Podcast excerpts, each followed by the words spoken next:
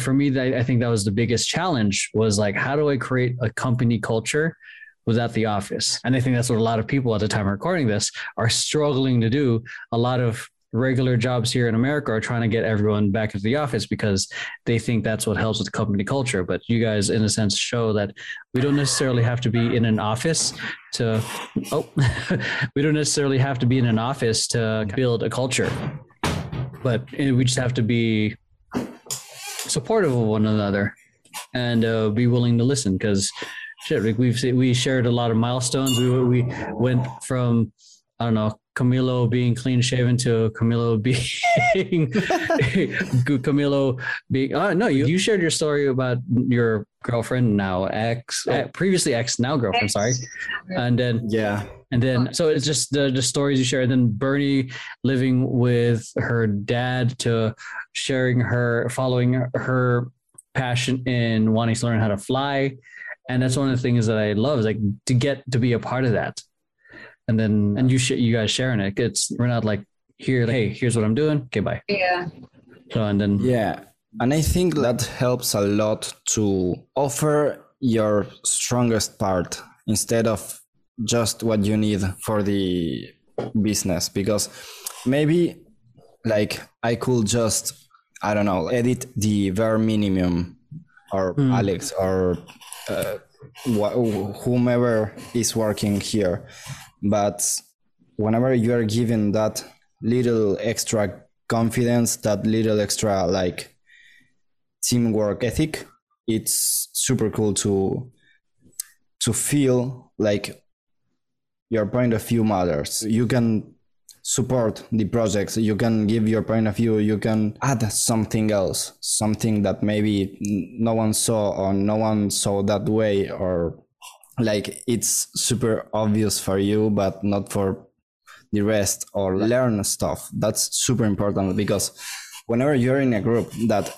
you can't get anything valuable from you're mm. fucked.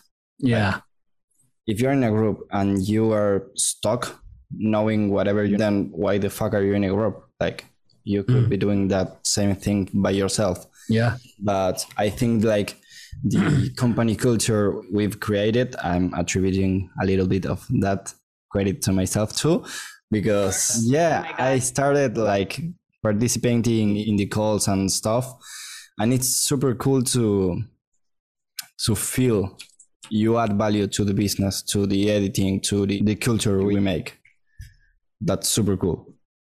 Yeah, I I, I, I think and for me, it is simple. No, what makes it work is that I think what was lost in each and every or most com- corporate setup is they forgot that people are human. Everybody's looking straight into the goals.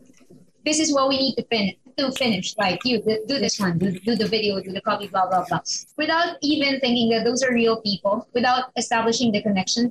So what happens is people tend to do things. Let's say I'm gonna do my shit, Camille's gonna do his shit, and he won't mind what's going to happen when it gets passed on to me or when I pass it on to Max. Because what happens is you are just doing it barely to crawl up. Everybody's just there to crawl up, not to work as a team.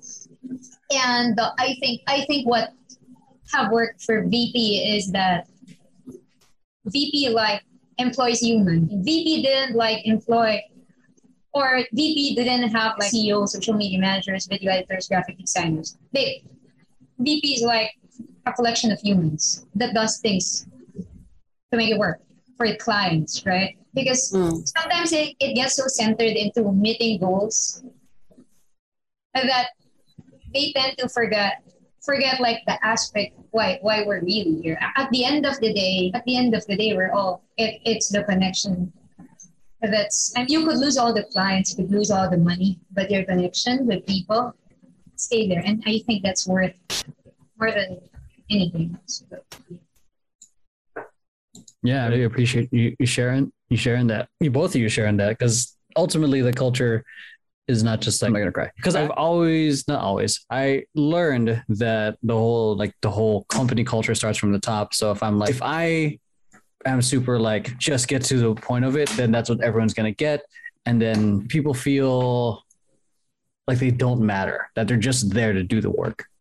And I don't know, I, I think I learned this from Phil Jackson. I don't know if you guys know who that is. Phil Jackson is the coach for Chicago Bulls and the Los Angeles Lakers. One of the greatest. One of the greatest coaches ever. So I learned from his philosophy of like people, like getting them to get honestly trying to get to know them as the individuals, see where their strengths are, see, and then see how we can use that, how they contribute to the team.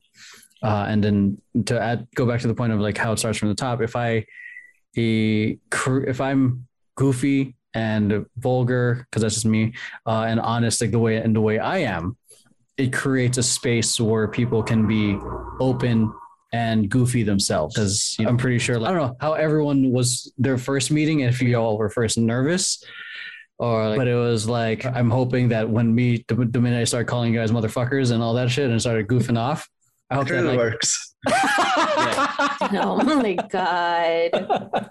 so lesson of this part of the podcast: call your employees motherfuckers. just, just don't tell HR. but yeah, it's a. Uh, if, if I ever create like so someday my own company, uh, I'll try to make it like VP. I, I mm. think. Call them all motherfuckers. Yeah. Good morning, Build the same like goofy, fun atmosphere. Yeah, because like because I think it's uh the communication is like all right, cool, we have good time. Like, like in the beginning, we kind of do the check in, and then we do the things we're grateful for, and then we get to business. We like uh, like the gratitude stuff. Let's be human first let's talk about like makes what made us feel good, even if it's small, as in I don't know, growing a mustache, and oh my god, but or even I don't know, waking up, like that feels good to share that something good happened. Because we too many times like oh uh, too many times like when we talk to our friends or when people check in most people are just saying they, they just go off into venting mode. Oh this mother this thing happened. And we get too caught up in that. And then i wanted to flip it. Or like oh let's feel let's feel good about something. Anything because you, you know so much shit happens. Yeah.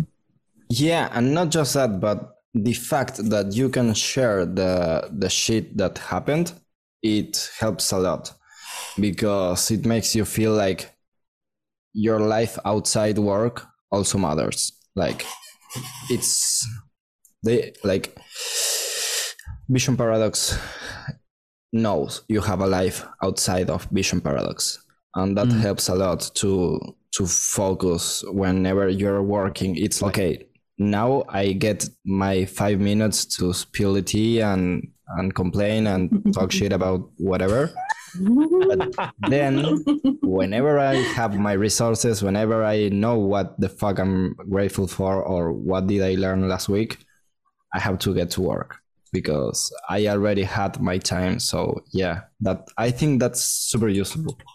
Yeah. Oh, yeah. I'm, dang, you guys are. I, am I'm just remembering the shit that's happened aside from outside of just the things we're grateful for, just things we're letting out. I think uh, I remember Bernie talking about people that she just I don't think you were going to talk to them anymore or something like that. And yeah, there's a damn we've all God damn.